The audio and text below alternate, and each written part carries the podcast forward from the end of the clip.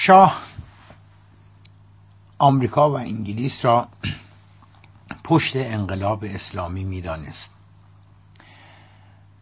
سال گذشته روزنامه شرق به مناسبت 26 دیما روزی که محمد رضا پهلوی پادشاه سابق ایران در سال 57 کشور را ترک می کند ویژنامه منتشر نمود. یکی از یادداشت‌های آن ویژنامه تعلق به این جانب داشت تحت عنوان شاه فرار نکرد. نفس این عنوان به تنهایی و البته برخی مطالب آن یادداشت واکنش های زیادی را در فضای مجازی برانگیخت. یکی از حرفهای اساسی آن یادداشت این بود که شاه فرار نکرد بلکه کشور را ترک کرد. این قرائت باعث شد تا دو گروه مخالف و موافق شاه به اظهار نظر بپردازند. مخالفین می‌گفتند که شاه تا آنجا که می‌توانست کشتار نمود. اما زمانی که سرانجام دریافت که دیگر با سرکوب با سرکوب و قلعاقم معترضین نمی‌تواند به سلطنتش ادامه دهد وقتی دریافت که هر قطر هم که کشتار کند نمی‌تواند به حکومتش ادامه دهد لاجرم از کشور گریخت. در مقابل دیگران معتقد بودند که شاه برای تداوم حکومتش حاضر نشد با مردم برخورد نموده و راضی به کشتار نبود و در نتیجه تسلیم انقلاب شده و تصمیم به ترک کشور گرفت. واقعیت آن است که ظرف قریب به چهار دهی که از انقلاب ایران میگذرد بیشتر منابع مطالب و بررسی هایی که پیرامون آن صورت گرفته ایدئولوژیک زده هستند. از جمله حجم انبوهی که پیرامون شاه شخصیتش سیاستهایش عملکردش تفکراتش و زندگیش انتشار یافته. برخوردهای ایدئولوژیک جای زیادی برای مطالعه و پژوهش های واقع بینانه در بررسی های تاریخی و ایزن بررسی شخصیت های تاریخی باقی نمی‌گذارند. به طب هر بررسی از عملکرد محمد رضا پهلوی در دوران انقلاب مستلزم یک نگاه غیر ایدئولوژیک به موضوع می باشد. بنابراین به جای تنظیم و ریختن آنچه شاه در دوران انقلاب کرد یا نکرد در های ایدئولوژیک زده و از پیش تعیین شده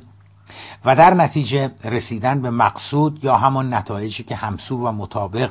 با ایدئولوژی خودمان می باشد می بایستی شرایط و فضا را از منظر شاه نظاره کرد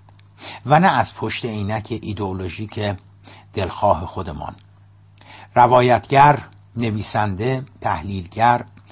مورخ یا هر نام دیگری که او را بنامیم ممکن است با نگاه سوژهش که در این مورد محمد رضا پهلوی می باشد و آنچه او تصور می کرده و می اندیشیده موافق نباشد. تصورات شاه از واقعیت را مطلقا بر نتابیده و آنها را یکسره موهوم و خطا بداند. اما و در عین حال مکلف است که به آنها پرداخته و آنها را برای مخاطبش تشریح نموده و آنگونه که شاه به آنها باور داشته برای مخاطبی که شاه را اساسا نمی شناخته و با افکار و عقاید وی آشنایی نداشته بر روی کاغذ بیاورد.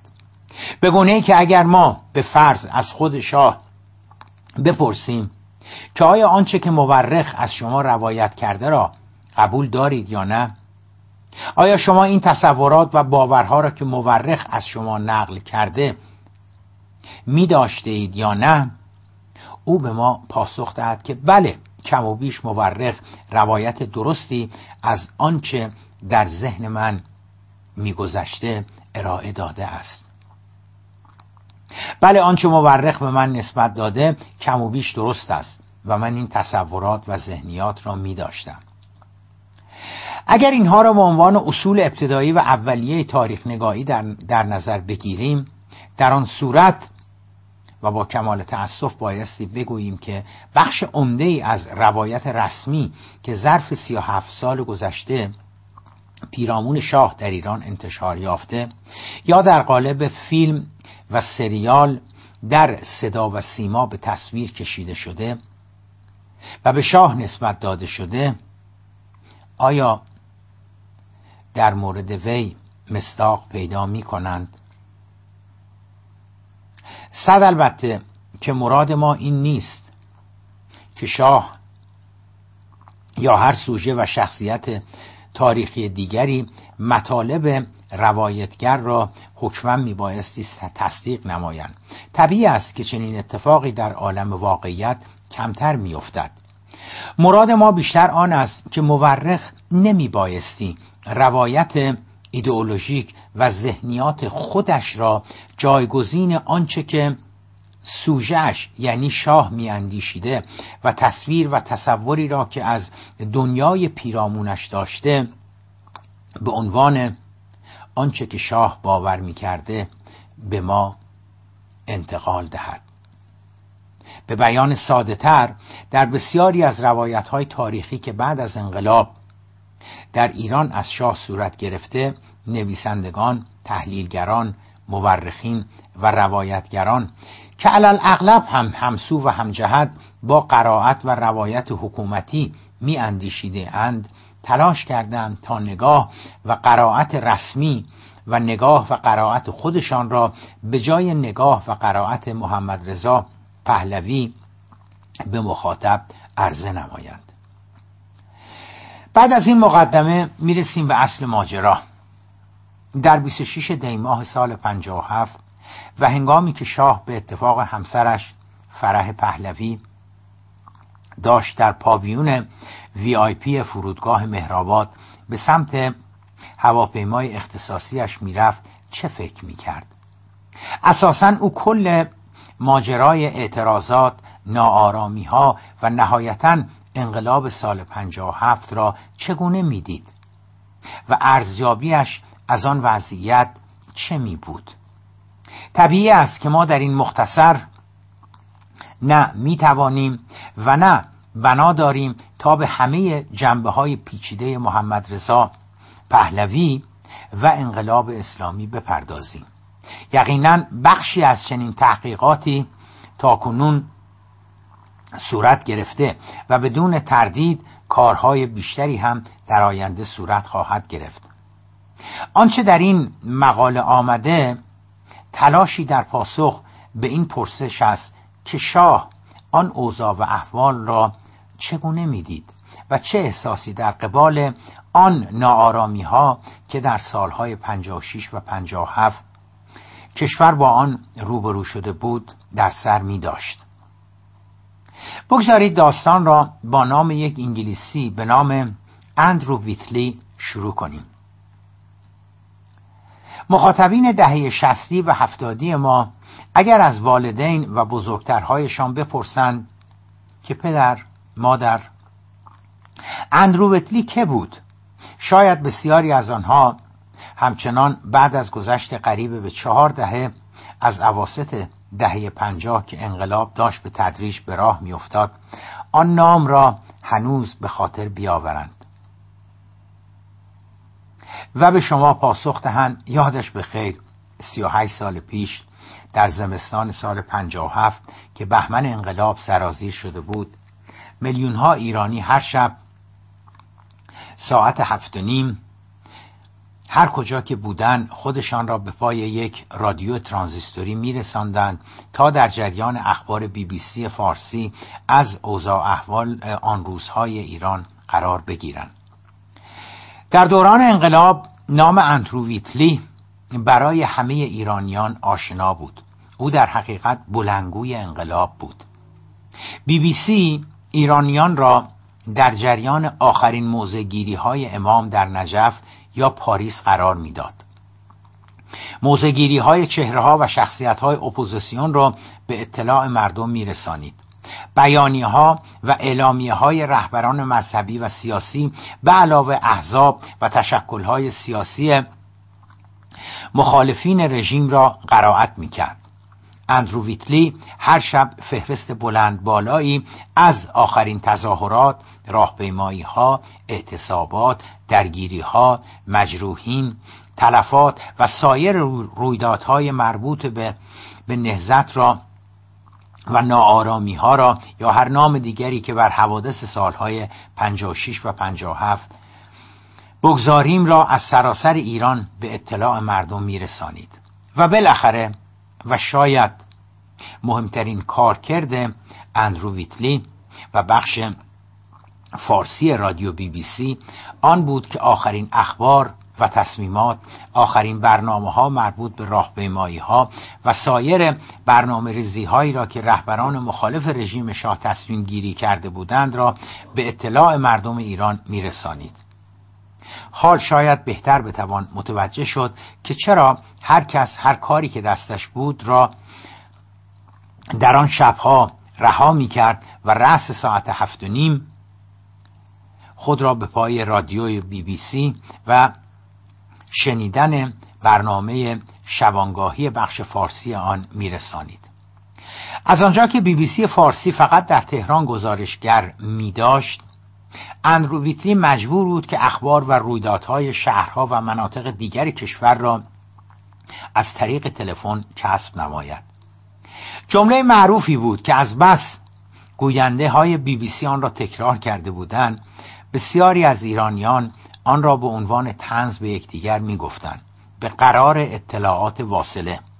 و سپس اندروویتی مطلب و اخبارش را از اطراف و اکناف ایران به اطلاع میلیون ها ایرانی مشتاق در داخل و خارج از کشور میرسانید.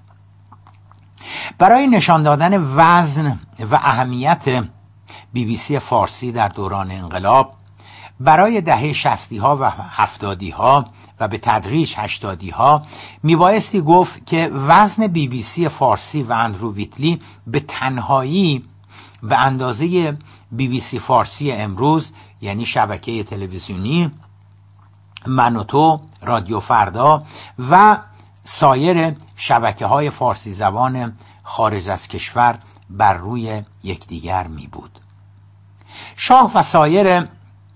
سردمداران رژیمش که به اهمیت و نقش بی بی سی فارسی در آن دوران پی برده بودند جز گلایه و ابراز نارضایتی از انگلیسی ها واکنش دیگری نداشتند. در شرایطی که محمد رضا پهلوی به عنوان پادشاه و شخص اول مملکت به زعم خودش روی کرد و سیاست فضای باز سیاسی را در کشور به اجرا گذارده بود ایجاد محدودیت و یا حتی اخراج اندرو ویتلی از ایران یک آبروریزی بزرگ محسوب می‌شد. شاه و سایر رهبران کشور و رژیمش در دوران انقلاب بارها گفته بودند که ایران چیزی برای پنهان ساختن و پنهان کردن ندارد و در نتیجه خبرنگاران و گزارشگران بین المللی می توانند به ایران آمده و گزارش تهیه کنند. اما در خفا این گونه نبود. پادشاه ایران به شدت از نقش بی بی سی فارسی آزرد خاطر بود. و بارها و بارها به مقامات بریتانیا به واسطه عملکرد بی بی سی و گزارشات اندرو ویتلی اعتراض نموده بود. اما این همه ماجرای بی بی سی و اندرو ویتلی نبود. شاه ناآرامی ها و تحولات ایران را یک توطعه برنامه ریزی شده از سوی غربی ها و مشخصا هم از جانب آمریکا و انگلستان برای سرنگونی رژیمش و برای تغییر رژیم در ایران می‌دانست. شاه نه تنها معتقد بود که مخالفین زیادی ندارد بلکه یک گام هم جلوتر آمده و به جد معتقد بود که به واسطه اقدامات و برنامه های ترقی خواهانه ای که از اوائل دهه 1340 تحت عنوان انقلاب سفید شاه و ملت به اجرا درآورده نه تنها چهره کشورش تغییر یافته بلکه اقشار و لایه های مختلفی که به زعم وی از انقلاب سفید متنعم شده بودند از وی طرفداری هم می‌کردند. او معتقد بود که کشاورزان فقیر و بیزمین که در جریان اصلاحات ارزی که یکی از برنامه های انقلاب سفید می بود و در نتیجه آن یا از طریق آن زمین های خوانین و ملاکین بزرگ میان رعایای آنها تقسیم شده بود و البته معادل قیمت زمین را رژیم شاه با اقصاد 17 18 ساله به آنان پرداخت می نمود توانسته بودند صاحب زمین شده و شاه معتقد بود که به واسطه این رفرم بسیار بزرگ از نظر زراعی کشاورزان و دهقانانی که بیزمین بودند از وی پشتیبانی می‌کنند. او ایزن تصور می‌کرد که کارگران را به واسطه شریک نمودنشان در سود کارخانجات و سهامدار کردنشان یعنی آنها صاحب صنایع شده بودند صاحب سهام صنایعی شده بودند که در آنها کار می‌کردند. به علاوه مبلغی هم از سود کارخانجات در پایان سال نصیب کارگران می‌شد از وی یقینا طرفداری می‌کردند. شاه همچنین معتقد بود که به واسطه دادن حق رأی و حق طلاق به زنان بسیاری از خانمهای بالاخص شهرنشین و تحصیل کرده هم از او پشتیبانی می‌کنند. در مصاحبه مفصلی که دو سه سال قبل از انقلاب با خانم اوریانا فلاچی خبرنگار برجسته و مشهور ایتالیایی انجام می‌دهد که در آن کارشان به مجادله و به گومگو می‌رسد شاه با, عصبانیت به فلاچی که گیر به زندانیان سیاسی ایران داده بوده می‌گوید کدام کار من غلط بوده؟ کدام یکی از اصول انقلاب سفید به نفع مردم ایران نبودند؟ او در آن مصاحبه نظر همیشگیش را در مورد مخالفینش تکرار می کند شاه معتقد بود که مخالفینش چند گروه کوچک بیشتر نبودند. شماری از ملاکین و خوانین که در جریان اصلاحات ارزی متضرر شده بودند. برخی از روحانیون و عناصر مذهبی که با اصلاحات مدرن وی از جمله با اصلاحات ارزی دادن حق رأی و طلاق به زنان ایجاد سپاه دانش. یعنی برنامه‌ای که دیپلم وظیفه ها را به جای نگه داشتنشان در دو سال خدمت سربازی در ارتش آنها را به روستاها میفرستادند تا روستاییان را باسواد نمایند. به واسطه این اقدامات است که قشریون با او مخالفت میورزند. قشر دیگری را که شاه معتقد بود با او مخالف هستند مارکسیستا چپها بودند که شاه آنها را وابسته به کمونیسم بین الملل میپنداشت. قشر دیگر به زعم شاه شامل روشنفکران می‌شد. شاه به اوریانا فلاچی می‌گوید شما یک کشور را به من نشان دهید که روشنفکران آن از حکومتهایشان دفاع نموده و عملکرد حکومتهایشان مورد تاییدشان باشد. بنابراین در ایران هم روشنفکران این گونه او سپس تعدادی از دانشجویان را هم ذکر می کرد که مخالف وی هستند و از وی انتقاد می کنند و باز او معتقد بود که معمولا دانشجویان در سایر کشورها هم همین وضعیت رو دارند و کمتر کشوری پیدا می شود که دانشجویان آن منتقد حکومتهایشان نباشند او معتقد بود که به استثنای این مخالفین که تعداد آنها نمی‌تواند بیش از چندین هزار نفر بشود سایر اقشار و لایه های اجتماعی از وی طرفداری می کنند. در یک کلام شاه خود را رهبری موفق و ترقیخواه تصور می کرد که توانسته بوده ایران را ایران را به یک کشور ایران را از یک کشور توسعه نیافته به یک و با یک اقتصاد کشاورزی ضعیف و ایزن مناسبات اجتماعی عقب مانده تبدیل کند به یک کشور توسعه یافته با یک اقتصاد بالنده صنعتی. او همچنین معتقد بود که در زمینه توسعه اجتماعی هم توانسته بود گام های بلندی برای کشورش بردارد و بالاخره ایران را از حیبت یک کشور محلی و ضعیف که نه در عرصه بین المللی و نه در سطح منطقه چندان وزنی اعمال نمی داشت به یک قدرت اگر نگفته باشیم جهانی دست کم به یک ابرقدرت منطقه‌ای که بسیاری از کشورهای منطقه و قدرت‌های بزرگ مجبور بودند بر روی ایران حساب کنند تبدیل کرده بود. شاه خودش نام جایگاهی را که ایران بدان دست یافته بود را گذارده بود تمدن بزرگ و معتقد بود ایران در پرتو انقلاب شاه و ملت توانسته به پیشرفت‌های چشمگیر و همه جانبه دست یافته و در آستانه ورود به دروازه های تمدن بزرگ است. با این افکار و تصورات بود که شاه وارد تحولات و بحران دوران انقلاب شد. آنچه که هرگز به مخیله وی خطور نکرده بود آن بود که میلیون ها نفر اهم از تحصیل کرده و عامی فقیر و غنی شهرنشین یا روستایی زن یا مرد نه تنها مخالف وی هستند بلکه اگر شرایط اجازه دهد به خیابانها ریخته و خواهان سرنگونی وی می‌شوند. پریشان آشفته متحیر و شگفت زده از آن همه نارضایتی و مخالفت که بعد از قریب به سی و هفت سال سلطنتش را کشور را فرا گرفته بود و در حالی که همچنان معتقد بود که به جز تلاش بیوقفه به منظور پیشرفت و ترقی مملکتش کار دیگری نکرده او هرگز نتوانست درک کند که آن همه نارضایتی چرا و چگونه در میلیون ها ایرانی به وجود آمده بود. آنچه موضوع را برای وی قامستر و پیچیدهتر و غیر قابل فهمتر هم می نمود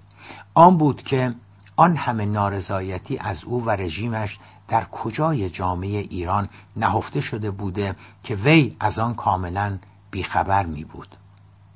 ظاهرا شاه نه در دوران انقلاب و نه در شانزده ماهی که بعد از انقلاب زنده بود هرگز نتوانست به این پرسش پاسخ دهد که آن همه نارضایتی از وی اولا چرا به وجود آمده بوده؟ ثانیا در کجای جامعه ایران نهفته بوده که به یک باره از نیمه دوم سال 55 شروع به بیرون آمدن و بیرون زدن می نماید ناتوان از درک واقع بینانه ناتوان از درک واقع بینانه تر موضوع شاه رفت به سر وقت تئوری های توطعه و فرضیه های دایجان ناپلونی. او رفت به دنبال اینکه غربی ها برای سقوطش نقشه کشیدن و شخصا هم انگشت اتهام را به سمت آمریکا و انگلستان گرفته و آنها را متهم نمود که آن وضعیت را در کشورش به قصد سرنگونی وی به راه انداختند. چه در دوران انقلاب و چه در 16 ماهی که بعد از انقلاب در قید حیات بود با تمام وجود معتقد بود که انقلاب اسلامی ایران یک برنامه طراحی شده از سوی آمریکایی ها و انگلیسی ها می بوده.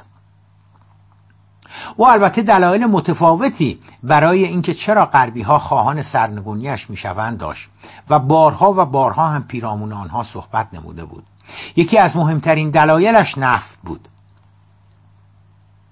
شاه معتقد بود که ایران نقش مهمی در اوپک در سالهای اوائل دهه پنجاه که قیمت نفت ظرف چند ماه چهار برابر شده و از بشکه‌ای در حدود 8 دلار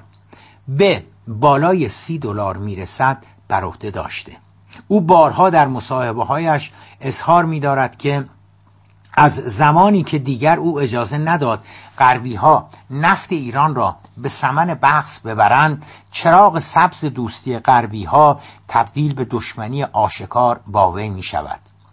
او به جد معتقد بود که اگر در نفت کوتاه می آمد و اصراری بر افزایش قیمت آن نمی داشت هیچ کدام آن اتفاقات هم رخ نمی‌دادند. دلیل دیگری که بر روی آن هم بعضا تاکید می‌کرد آن بود که چون ایران در حال تبدیل شدن به یک قدرت صنعتی در منطقه می باشد و چون ایران صنعتی و صادرات صنعتی ایران رقیبی می شوند برای کمپانی های غربی لذا آنها می خواهند تا جلوی صنعتی شدن ما را بگیرند و ایران را همچنان وابسته به غرب و از نظر اقتصادی یک کشور عمدتا کشاورزی و صادر کننده نفت و گاز باقی نگه دارند. شاه البته این توری را هم داشت که ممکن است یک توافق میان آمریکا و شوروی صورت گرفته باشد. روسها دارند شاه آفریقا را که چندین رژیم چپگرای ضد غربی در سومالی و اتیوپی در آن به قدرت رسیده اند را واگذار می کنند به غربی ها و متقابلا غربی ها دارند از ایران خارج می شوند دوستانی که علاقمند به این مطلب هستند که چرا شاه فکر می‌کرده که غربی ها می‌خواهند او را سرنگون کنند؟ برای اطلاعات بیشتر و دیدگاه های شاه می توانند به کتاب مقدمه بر انقلاب اسلامی که این جانب نوشته ام مراجعه نمایند. جدای از نفت نگرانی غربی ها از تبدیل ایران به یک ابرقدرت منطقه‌ای و بالاخره نارضایتی آنها از جهش اقتصادی و صنعتی شدن ایران شاه هنوز یک تئوری توطعه دیگر هم در سر داشت. این تئوریش به خصوص با توجه به نقش پررنگی که بی بی سی در دوران انقلاب پیدا کرده بود گره می‌خورد. او این احتمال را می‌داد که انگلیسی ها دارند از وی انتقام می‌گیرند انتقام نزدیک شدنش با آمریکا را در سالهای بعد از کودتای 28 مرداد. باز هم اگر دوستان علاقمند به این موضوع هستند می‌تونن به کتاب مقدمه بر انقلاب اسلامی رجوع بکنن. آنچه مسلمه است شاه هرگز انقلاب ایران را باور نکرد. و تا روزی که فوت نمود همچنان معتقد بود که همه آن حوادث و رویدادها در سال 57 یک برنامه طراحی شده از سوی غربی ها بوده و اینجاست که پای بی بی سی فارسی و جناب اندرو ویتلی به میان می آید. یکی از عمده دلایل شاه برای گرفتن انگشت اتهام به سمت انگلستان گفتیم که رادیو بی بی سی و اندرو ویتلی در دوران انقلاب می بود آنقدر بی بی سی آنقدر بی بی سی فارسی کارش را درست و دقیق انجام می‌داد که شاید اگر خود انقلابیون در لندن مسئولیت آن رادیو را به عهده می گرفتن به زیبایی کارکنان بخش بی بی سی فارسی نمی توانستن برنامه سازی کنند. واقعا بی بی سی در دوران انقلاب به صورت نبز اطلاع رسانی نهزت و مبارزه در آمده بود. بنابراین شاه و شمار دیگری از مسئولین ارشد رژیم واقعا معتقد بودند که رادیو بی بی سی بخشی از آن سناریوی کلان به منظور سرنگونی شاه و تغییر رژیم در ایران می باشد شاه بارها و بارها این مسئله را به سرانتونی پارسنز سفیر انگلستان در تهران در دوران انقلاب یادآور شده بود.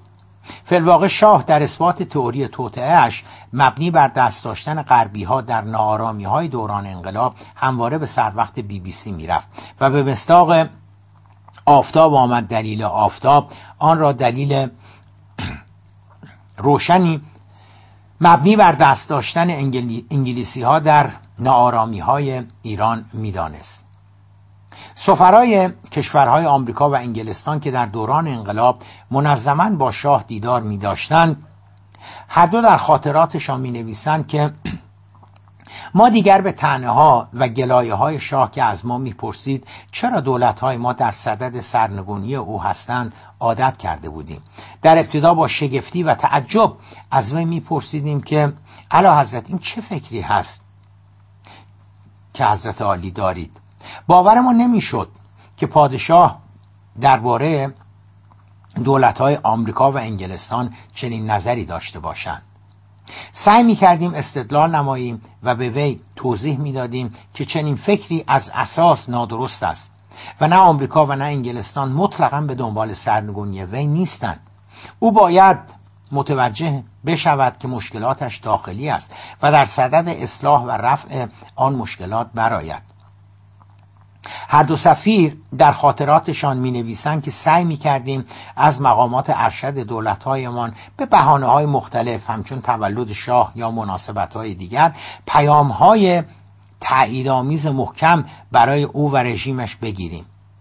اما به تدریج متوجه می شدیم نه آن پیام ها اثری می داشتن و نه استدلال های دیگر ما.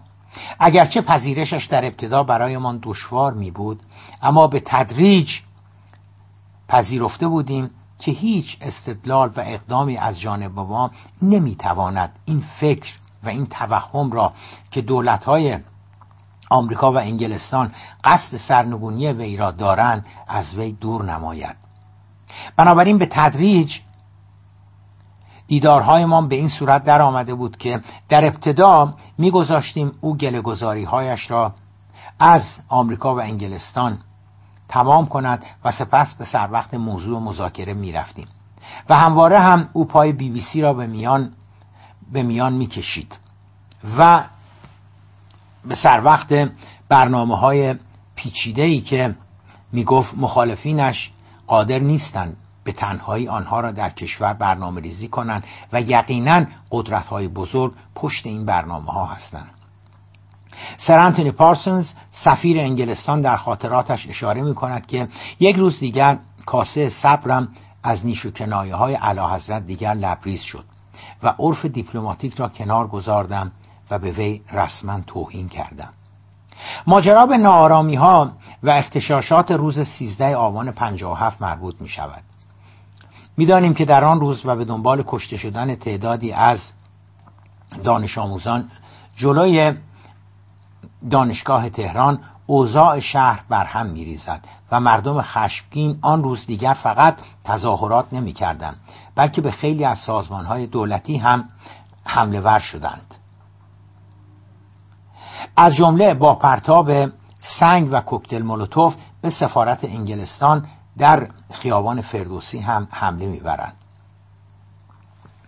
سفارت آتش می‌گیرد و با توجه به نبود آتش نشانی و خدمات شهری کارکنان سفارت با تلاش بسیار موفق می‌شوند آتش را مهار کنند اصر آن روز پارسونز به دیدار شاه به کاخ نیاوران می رود. او که در جریان آتش سوزی خیلی هم ترسیده بوده دست کم انتظار همدردی و معذرت خواهی از شاه را داشته. انتظار داشته که شاه لاقل از او بپرسد که کسی که در جریان آتش سوزی مجروح نشده بوده و مطالبی از این دست. اما شاه همچنان می رود به سر وقت دست داشتن انگلیس ها در نارامی های کشورک و با نیش و تعنه به پارسونز می‌گوید کم مانده بود آتشی که در مملکت من به راه انداخته بودید دامان خودتان را هم بگیرد. و پارسونز که دستی کم آن روز دیگر حال و حوصله آن نیشها و کنایه ها را نداشته عرف دیپلماتیک را به یک باره کنار گذارده و به محمد رضا پهلوی می‌گوید علا حضرت اگر کسی واقعا فکر می کند که دست دولت انگلستان با دست مخالفین شما در یک کاسه است جایش در تیمارستان است. اما شاه همچنان همانطور که گفتیم دو قدرت آمریکا و انگلستان را پشت جریانات ناآرامی های منجر به انقلاب می‌دانست. و کماکان از بسیاری از کسانی که به دیدارش می آمدن در دوران انقلاب می‌پرسید که آن داستان را چرا به راه انداختند؟ که مراد شاه البته از آن داستان تظاهرات نارامی ها اعتصابات و کل نهزت بود. شاید بتوان گفت که یکی از استادانه ترین پاسخهایی که به این پرسش داده شده از جانب مرحوم دکتر غلام حسین صدیقی استاد دانشگاه تهران و وزیر کشور مرحوم دکتر محمد مصدق بود. شاه پس از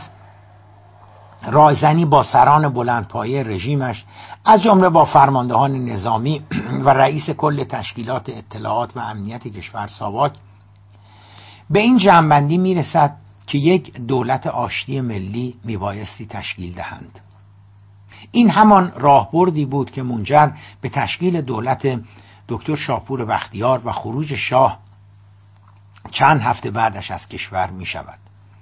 البته قبل از بختیار شاه آن فکر را با چند تن از شخصیت های ملی و وجیه المله دیگر در میان می‌گذارد که به نتیجه نمی رسد از جمله آن شخصیت ها غلام حسین صدیقی که یکی از رهبران جبهه ملی بود می باشد صدیقی بعد از 25 سال یعنی از زمان کودتای 28 مرداد سال 32 است که با شاه دیدار می کند شاه پس از تعارفات اولیه می رود به سر وقت همان پرسشی که از بسیاری دیگر می نموده شاه می‌گوید به شاه به صدیقی می‌گوید که این داستان خمینی چیه اینا توی مملکت به راه انداختن؟ پاسخی که صدیقی می‌دهد به اندازه چندین کتاب و پژوهش می توانست برای شاه روشنگر باشد. او به علا حضرت می‌گوید که داستان خمینی نیست. داستان یک پدر و پسر است. به پدر یعنی رضاشاه کسی جرأت نمی‌کرد دروغ بگوید و به پسر یعنی اعلی حضرت کسی نمی‌توانست حقیقت را بگوید. آنچه احتمالا دکتر صدیقی به شاه نمی‌گوید آن است که شوربختانه به دیکتاتورها همواره چیزی گفته می شود که آنها مایل هستند بشنوند. اطرافیان آموختند که به علا حضرت فقط مطالبی را بگویند که مورد طبع ملوکانه قرار می گرفته احدی جرأت نمی کرده سخنی بگوید که به, مزاق، که به مزاج قبله عالم خوش نمی آمده فلواقع اگر یکی از مسئولین و نزدیکان جرأت می کرد و به علا حضرت سخنی می گفت که مورد پسند قبله عالم نمی بود یا از پدر تاجدار. خیلی خیلی ملایم حتی انتقاد می کرد به سرعت از چشم ملوکانه می افتاد و کنار گذارده می شد بنابراین در نظام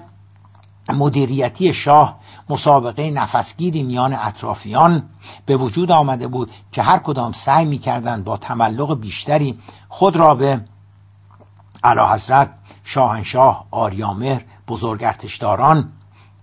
و پدر تاجدار نزدیکتر نمایند.